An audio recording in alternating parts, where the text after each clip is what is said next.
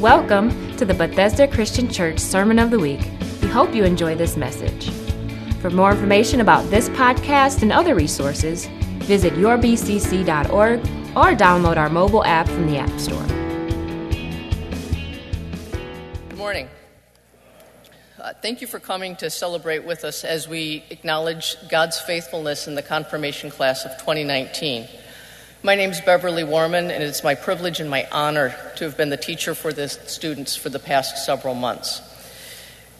What we're going to be doing today is establishing them and rooting them in the truth that they have come to learn. What we've been studying for the past several months, first of all, has been to establish the Word of God as the source of truth. We began with that back in September.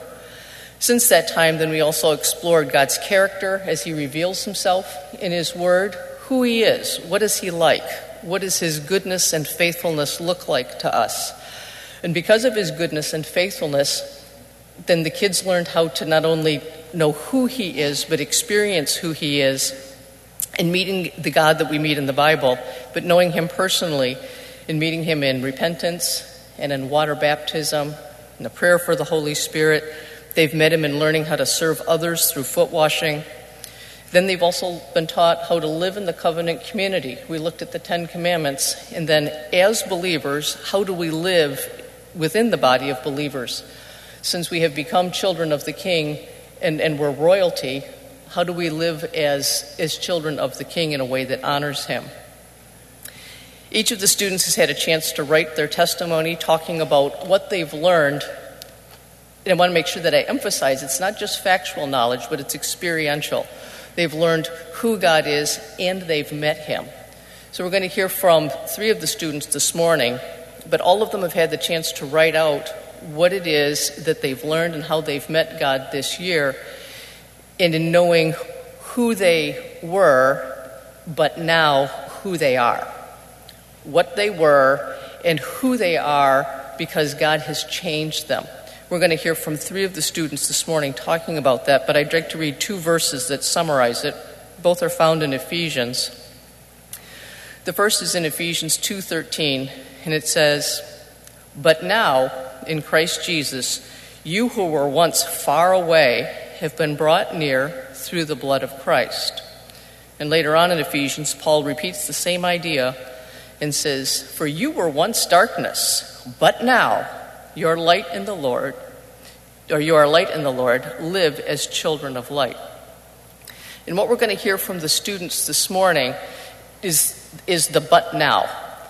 This is who I was, and this is what I understood, but now what I have learned this year and how I've met God, this is who I am. We're going to hear the whole but now, and that's the transforming power of the gospel for all of us, whether we're middle school students or as adults is to know who we were, but now in Christ Jesus, I am who God says I am, and that's what the students are going to be able to share with you this morning. The first student we're going to hear from is Noah Warfield, and he's going to tell us a little bit about how he has found strength as he grows in his relationship with Jesus. Please listen to this fine young man. Noah?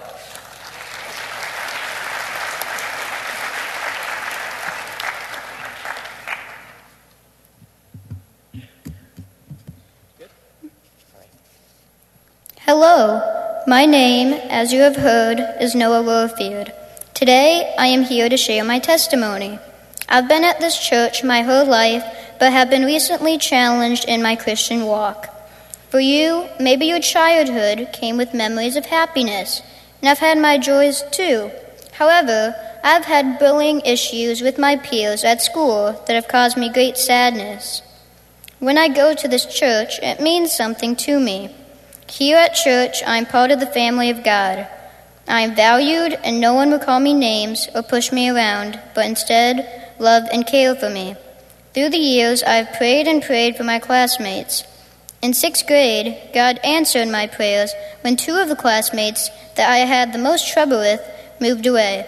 My sixth grade teachers did not tolerate those bullying behaviors. But, however, in seventh grade, my classmates began to bully again and were even worse than in the past. Thankfully, this is also the time that I began catechism. Catechism has taught me how to stay faithful even when I am one of very few doing so. This class showed me how to forgive through foot washing and how to handle conflicts biblically. I was really changed and moved throughout this class. I've battled through my faith. I now know what I'm supposed to do versus what the Word is telling me to do. I'm going to read you two verses that have influenced me this year. Do not conform to the pattern of this world, be transformed by the renewing of your mind. The first one is telling you not let the world change you, but let God change you for the better good. The second one is trust in the Lord with all your heart and lean not on your own understanding. In all your ways submit to him, and he will make your path straight. The second one told me to trust him only, so he will show you what to do. This class has shown me how to come through in different situations and how to stand up for myself. I want to thank my teachers all the way from nursery to here for teaching me how to deal with situations, how to live in faith. This class will shape me for many years and will help me to become who God wants me to be. Thank you all for encouraging me and leading me to this person I am now, and thank you for giving me this opportunity to share my testimony.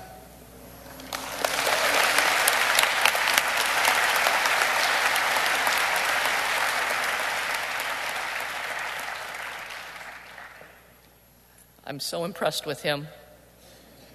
He's an overcomer. Uh, the second student that we're going to hear from is a young lady named Avery McIntyre, and she's going to talk a little bit about, again, the but now, of how the Holy Spirit has shaped her attitude and her words. Please greet her as she comes. Avery?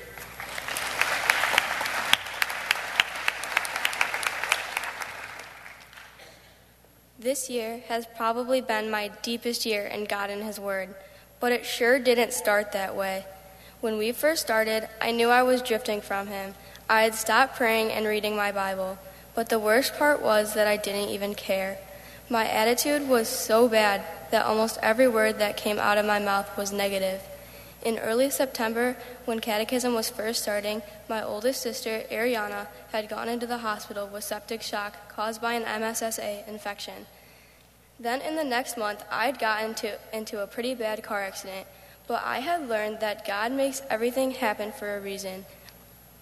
I got a lot closer to God while my sister was in the hospital, but my attitude wasn't quite there yet. But then Mrs. Warman told me something that has stuck in my head all the way until now. She said that everything that comes out of my mouth should be kind, true, and necessary, which really changed my attitude a lot.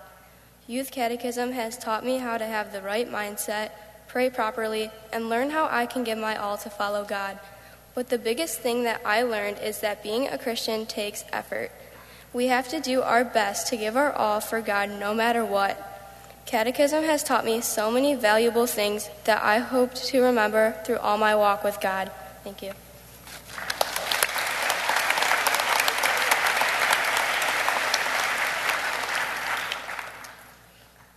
She's doing well.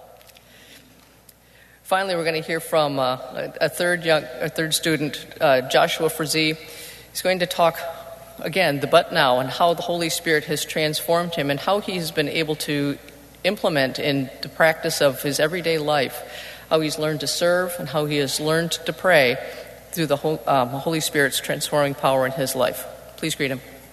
Joshua.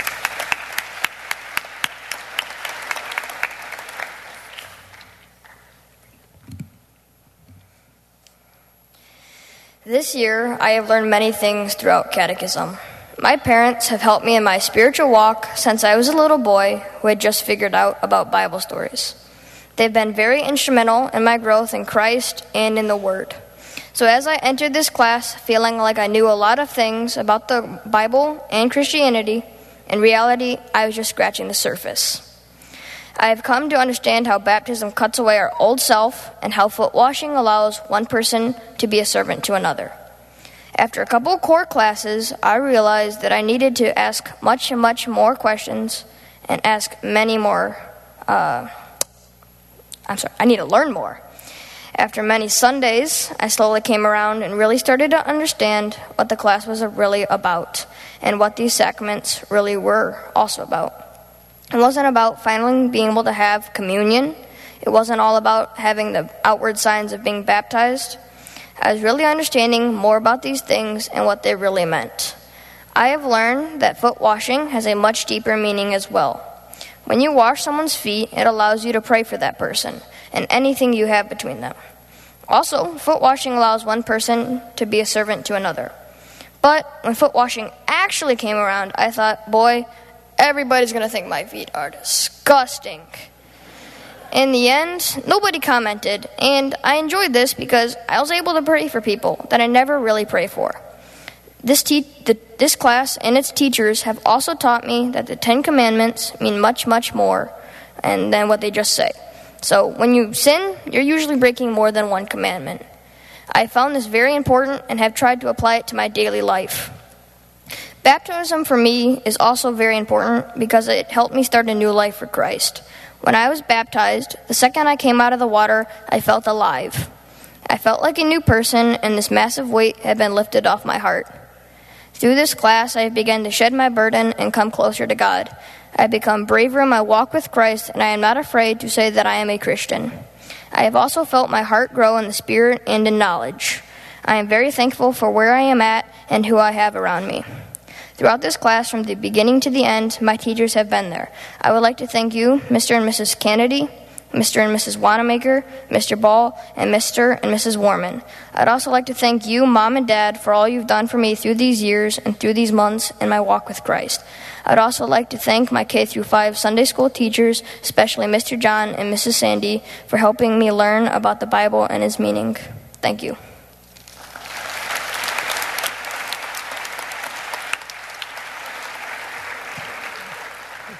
Uh, thank you again for coming to our celebration um, and joining with us as we eh, eh, walk with the kids through their confirmation and the whole celebration of the, of the but now and the transforming power of the gospel. All right, and Pastor Rob is going to bring us the word of God this morning. Please greet him.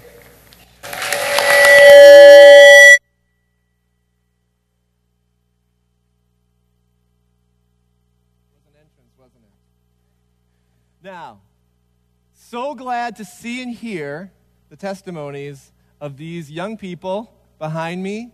Uh, I've, been, had a, I've had a privilege to know many of them for many years and many of their families for many, many years. So it's a privilege for me to be part of this service today. Many of these youth have been through a lot, haven't they? And we've all been through something as we go through life. Today, as I'm talking today, I wanted to, I was thinking when I first heard I was going to be speaking today on, during the catechism service, what would I talk about?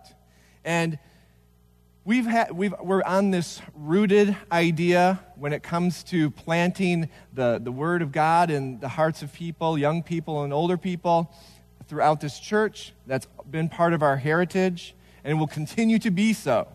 So I thought, what an easy, kind of no brainer scripture to talk about would be Jesus' parable of the sower. So we'd find this parable in Luke 8, beginning at verse 4. And I'm going to read it for you, and then we're going to talk a little bit about it. And we have some visual demonstrations for clarifications today. So, verse 4, chapter 8. While a large crowd was gathering and people were coming to Jesus from town after town, he told this parable. A farmer went out to sow his seed, and as he was scattering the seed, some fell along the path. It was trampled on, and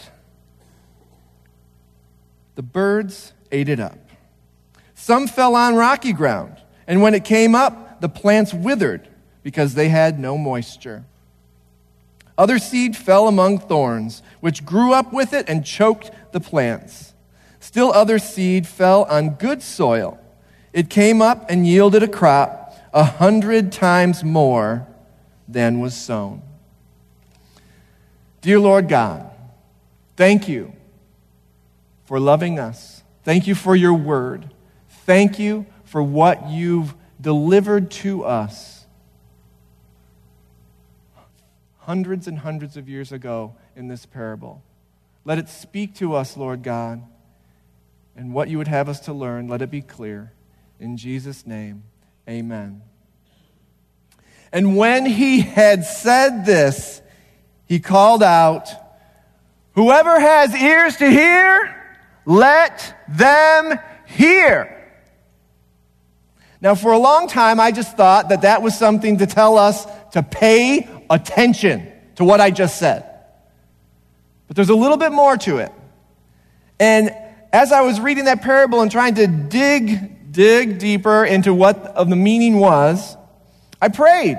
I prayed to the Lord, Lord, help me understand the key to what it takes to first understand what you're trying to tell us, but then what it takes to have to move from a place of rocky, hard, compacted ground to thorns to good soil that would yield a crop of a hundred times what was sown. And I prayed and I prayed, and then he spoke. He spoke to me, but he spoke to me through his word. And that's what's so beautiful about the Word of God, that there is so much that can be learned from what we read through His Word. So let's spend some time breaking down the parable as Jesus explained it, using these four planter boxes that are distributed across the stage. Let's get started. So I'm going to read from verse 12 first, or no, I'm sorry, from verse 11. But just to remind everybody, farming in Jesus' time was not like it is today. If you drive any, down any road near a farm, you would see beautiful lines of corn or wheat or soy growing in perfect alignment. And that's because our farming nowadays is become more and more efficient when it comes to how much space it takes and how much we're going to grow in the, every square foot. But now, at, back in Jesus' time, a sower would sow the seed and they would just cast it, they'd broadcast it across all their entire land. And they would just go across hoping, hoping that the seed that they threw out onto their ground would, would find a place to grow. And Jesus started out by saying, when he started to explain it, that the seed is the Word of God. And then he explained, he said this Those along the path are the ones who hear, and then the devil comes and takes away the word from their hearts, so that they may not believe and be saved. So, I have a couple of little birdies. And you know that these seeds on this hard, compacted path are never going to grow. Because as people walk back and forth, they're going to get crushed, broken up, and then the birds are going to have a feast when it comes to the, the seed that's cast along. It's hard. Maybe you've gone on a path that's, um, you've walked on a dirt path and, and there's plants on both sides of it, but nothing down the middle. There's no hope of growth when it comes to those seeds. And as Jesus said, unfortunately, those seeds will get gobbled up by the birds. But he equates it to the devil. So now, the next verse talks about the rocky ground.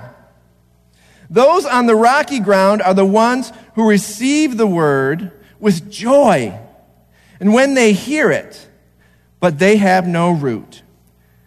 They believe for a while, but in the time of testing, they fall away. So, as we took a look at our rocky ground, you might say, well, that doesn't look very rocky. In fact, I've got my little foosball table here, planter box. And the little, little cute little sprouts are all popping up everywhere. And, and you might say, well, it says rocky ground. But the truth is, and as I read through some commentaries, think about it.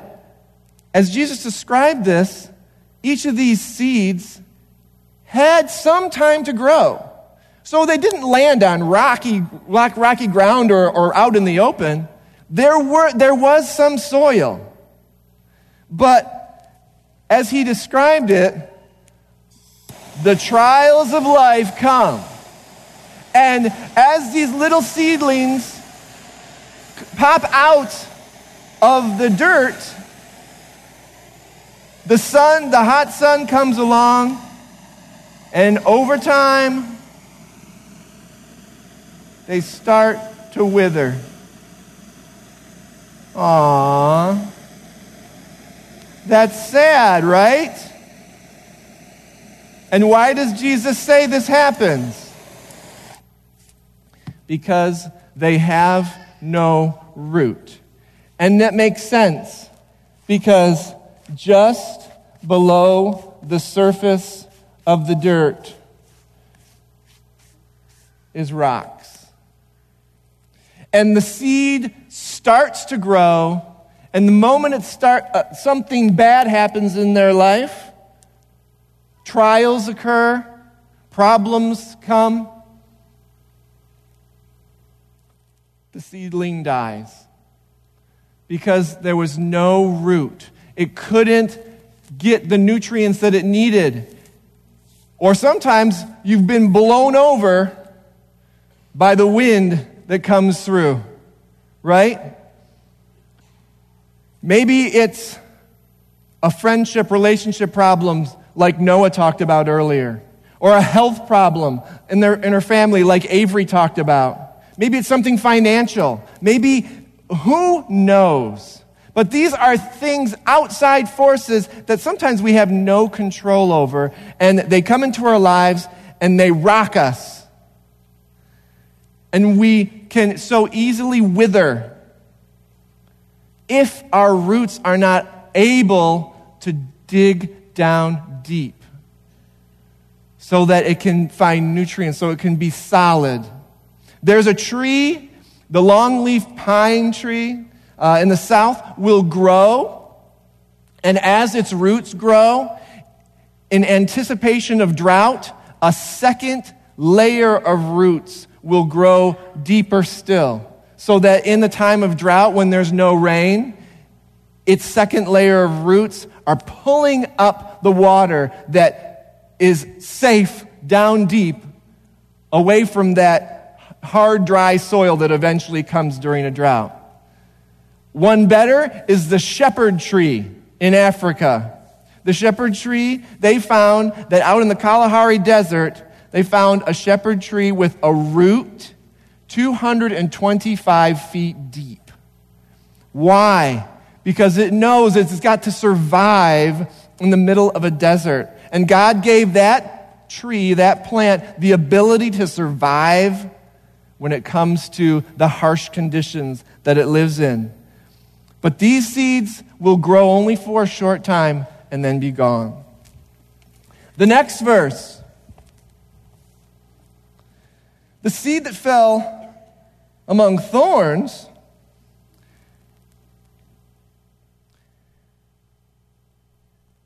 stands for those who hear, but as they go on their way, they're choked by life's worries, riches, and pleasures, and they do not mature. So,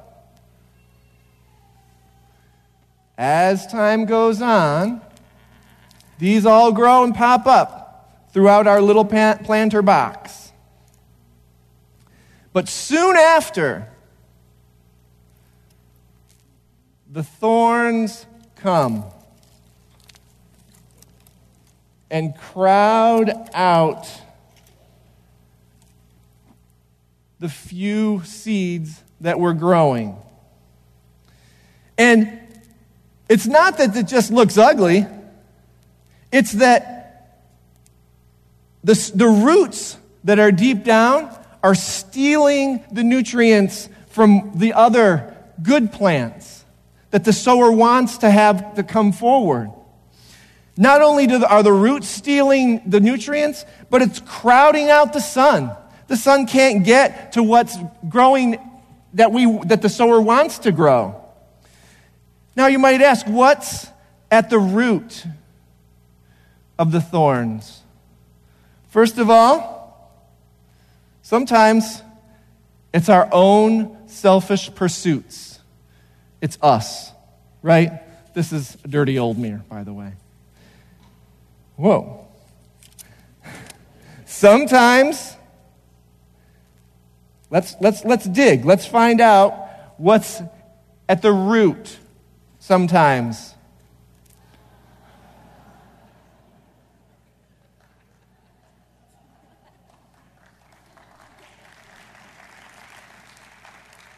I'm going to get to this in a minute. And sometimes right? And this is what Jesus said the pursuit of money, fame, and the pleasures of life. There's a song by Need to Breathe called Money and Fame. And one of the lines goes, I found the bottom from the top somehow. Money and fame bring a man shame, Ain't no doubt about it. And if that's not good enough for you, King Solomon wrote in Ecclesiastes that ch- chasing the wind is the pursuit of all of these things when we don't have in sight really God. And that's what's at the root, and this is what Jesus is trying to get across to us is that these things these things ruin us. And sometimes it's just ourself, our selfish pursuits that take us far, far from God. I'm going to I'm to read a few, a few statistics. There was a, there was a, a poll a survey that was done by Common Sense Media about our devices. And there's five points, five things that they discovered when it came to usage of our devices. And I'm not just going to be picking on kids. Listen for a minute. First of all, addiction. One out of every two teens feels addicted. They admit they're addicted to their, his or her device.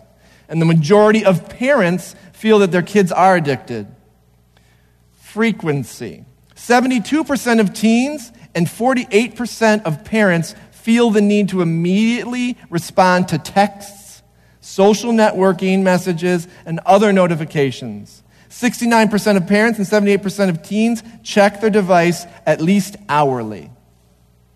Distraction. 77% of parents feel their children get distracted by their devices, and don't pay attention when they're together at least a few times per week. Conflict. One third of parents and teens say they argue with each other on a daily basis about device use. And finally, risky behavior. 56 of parents admit they check their mobile devices while driving, and 51% of teens see their parents checking and using their mobile devices while driving. If you're out on the roads very much, you're not surprised. You've probably seen that all the time people looking at their phone coming up to a light, going 75 miles an hour on 696. It's a problem. And people are, and this, though it is amazing technology that can connect us from one side of the globe to the other, and we can find out any bit of information that we ever want to know, it's getting in the way. And it's at the root of the thorns in our lives. It's one of the things that's at the root of our, the thorns in our lives, along with money and ourself. And Jesus is tr- bringing this to our attention. He's saying, Be careful what condition your heart is. Because as he said about the first one and the fourth one, this is our heart. And we need to understand how do we get from there to here to here to here. So finally, let's hear what Jesus has to say about the fourth the good soil. But the seed on good soil stands for those with noble and good heart, who hear the word, retain it, and by persevering produce a crop. So, one more time, we're going to see our little seedlings pop up. Bigger. And we're going to see how this works.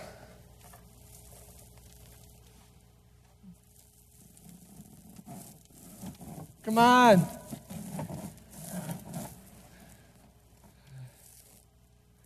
I'm going to do it. I'm going to make it happen.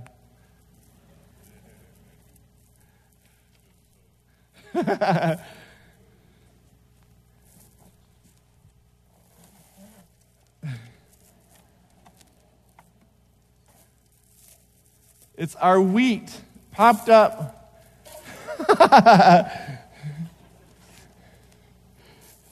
Okay, it's weed, I, I promise. It worked perfectly in my mind. But the point of it is, I have a mess to clean up. I, I, I know. But the point of it is, when Jesus talked about what happens when we have the seed falls on good soil, when we take the seed in and retain it, it, and we persevere, we, it comes forth a crop, not just for looks, but instead to grow, to feed the family of the sower, to have seeds for next season, and then also to sell, to take, to take care of the family of the sower. So, this is the point when it comes to the time the, the seed that falls in the good, good soil. So I'm going to just spend a few more minutes, everybody, with my dirty hands.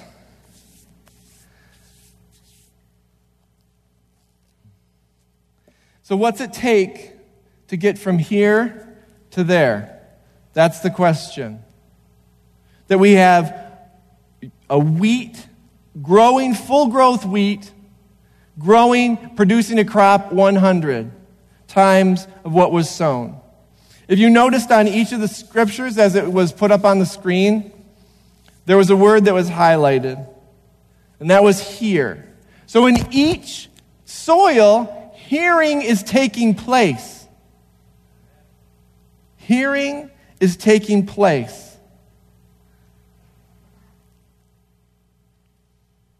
So I'm going to keep going, though, reading the scripture, because Jesus doesn't stop. If you keep reading the scripture, there's no, and days went by, or later on. Jesus keeps on talking. And, but you might think that this doesn't have anything to do with the other thing. But it does. Verse 16 No one lights a lamp and hides it in a clay jar or puts it in under a bed. Instead, they put it on a stand so that those who come in can see the light. For there is nothing hidden that will not be disclosed, and nothing concealed that will be known or brought out in the open. Therefore, consider carefully how you listen. Whoever has will be given more. Whoever does not have, even what they think they have, will be taken from them. So, you see what I mean? Jesus is still breaking down the parable by talking about what it takes to get from there to here. And, it does, and it's not listening. I mean, it's not hearing, it's listening. It's what we do with what we hear. How about, have you ever heard this? Can you empty the dishwasher? Yeah. That was heard, right? Can you empty the dishwasher? Yep, I'm going to do it right now. That's listening, right? There's a difference. And in fact, Jesus brings back in mind what this whole thing about hearing and seeing is about. He's saying things that are going to come, that were hidden, are going to be brought out into the open. So, the scripture that he talked about earlier, when he's saying, or the thing that he quoted from in Isaiah, he said, Though seeing, they may not see, though hearing, they may not understand. Jesus is closing the loop on this idea, and he's saying, this is what it takes to be different, to be able to hear what God is doing, to be able to produce a crop of a hundredfold. It matters how we listen. It matters how we listen. But do we stop reading the Bible? Stop reading the scriptures? I say no because the next, very next verse says this now. So it's important with what it's, Luke is wanting these all to be connected. So let's keep on reading. Now, Jesus' mother and brothers came to see him, but they were not able to get near him because of the crowd. Someone told him, Your mother and brothers are standing outside wanting to see you. And he replied, My mother and brothers are those who hear God's word and put it into practice. Now, I want to take a minute just to say God, Jesus is not turning his back on his family. He's not dissing, as they say. Well, we used to say that. He's not disrespecting his family. Instead, he's showing that he's building a new kind of family, a kingdom family that has God the Father on the throne, and we can be his brothers and sisters.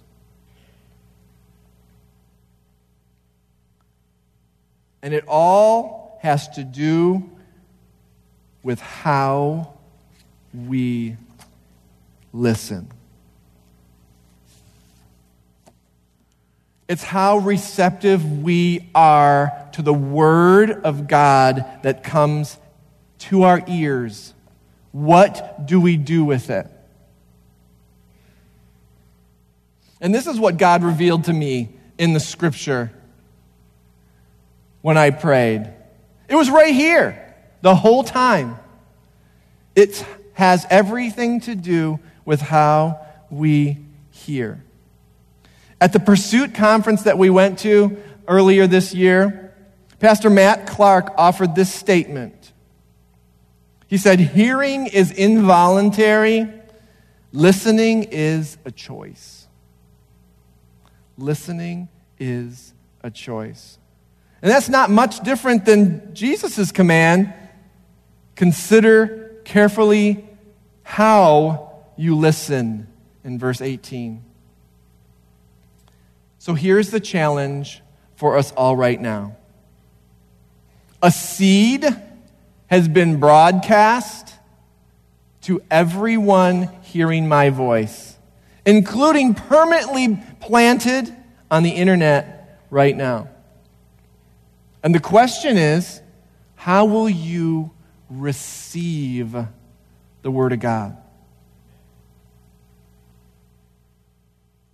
How will you receive the Word of God? And that's the challenge.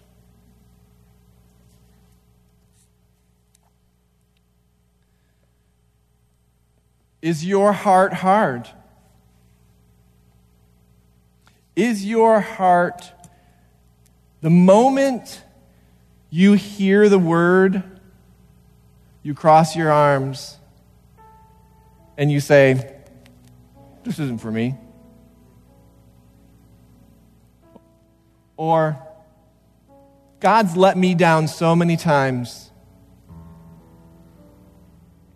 I'm done. And this is a question for us as a congregation and you as students. Because here and here is where you're most vulnerable. Or if you're a new Christian, you've got to spend time letting your root go deep into the good soil.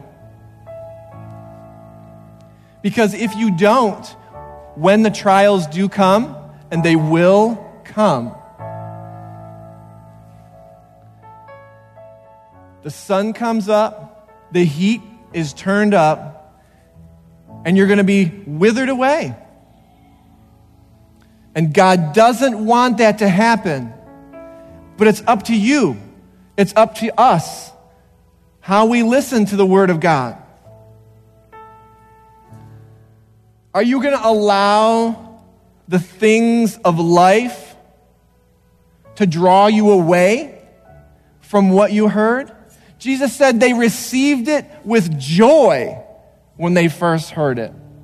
And that's where you guys are. And if you're new to this whole thing of walking with Jesus, that's probably you too. You receive the word with joy. But how deep is the soil that you are? What's the condition of your heart? Can those seeds that's been planted find a root and find nutrients? Or are they going to be surrounded by, by, by thorns and weeds and choked out by the pursuits of this life? I suggest that you spend time with God, knowing and learning and starting to spending time with the people also who love God. That's the good soil. Coming to church, reading the Bible, finding friends, whether you're at public school, finding friends that are going to lead you the right way and not away from God. The birds don't care what you're doing instead. They all they care is that they got seed and they're going to gobble it up. But here's the beautiful thing. that even if your heart is hard, your heart is hard, God has the ability to break up that ground. And below that hard ground is good soil. And He, if you come to Him. Like it says in Ezekiel, God can take a hard heart and give you a heart of flesh. Or, in terms of Jesus' parable, good soil. Because right under the surface is good soil. But you have to let God, you have to let God break up that hard dirt to get to the good soil so there's space for those seeds to grow.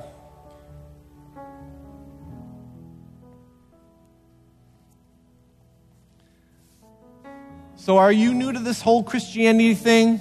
Maybe you, this is the first time you've heard anything like this. I'm going to give you an opportunity right now to stand up. If you, there's four op- options here. If you have a hard heart, if you cross your arms every time you hear the Word of God come your way, in a minute I'm going to give you an opportunity to stand up and take a stand for the good soil and turn your back on, on the, the hard heart that you might have right now, even. Or maybe you're brand new to this thing and your soil is only a half an inch deep. You realize, oh, this is interesting, but there's no depth. And you can get there. You've got to spend time with Him. This isn't the end. Youth Catechism is not the end of your journey, it's just the beginning. And I'm going to encourage you to get some depth and stay far away from the thorns and the things that are going to pull you away and choke out the good word that God's given you. And that's even for anyone here. If you feel like there you are pursuing the things that are going to take you down,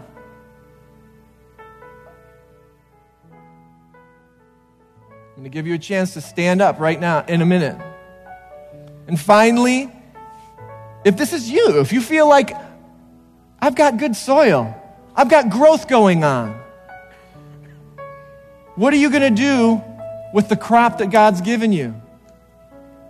You see, the sower cuts it down at harvest time and he sets some away so that next year he can throw it back out and grow some more.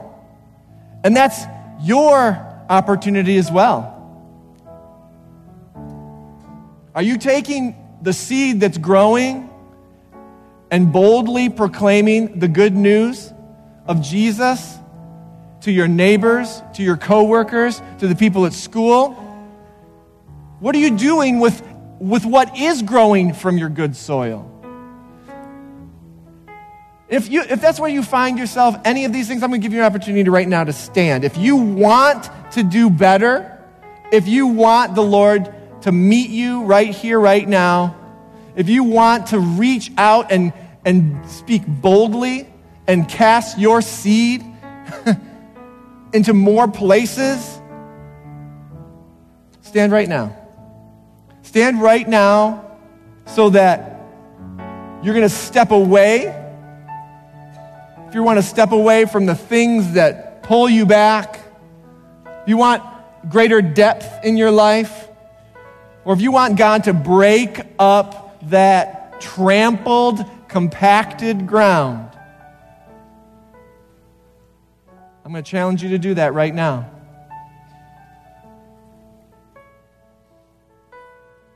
Good deal.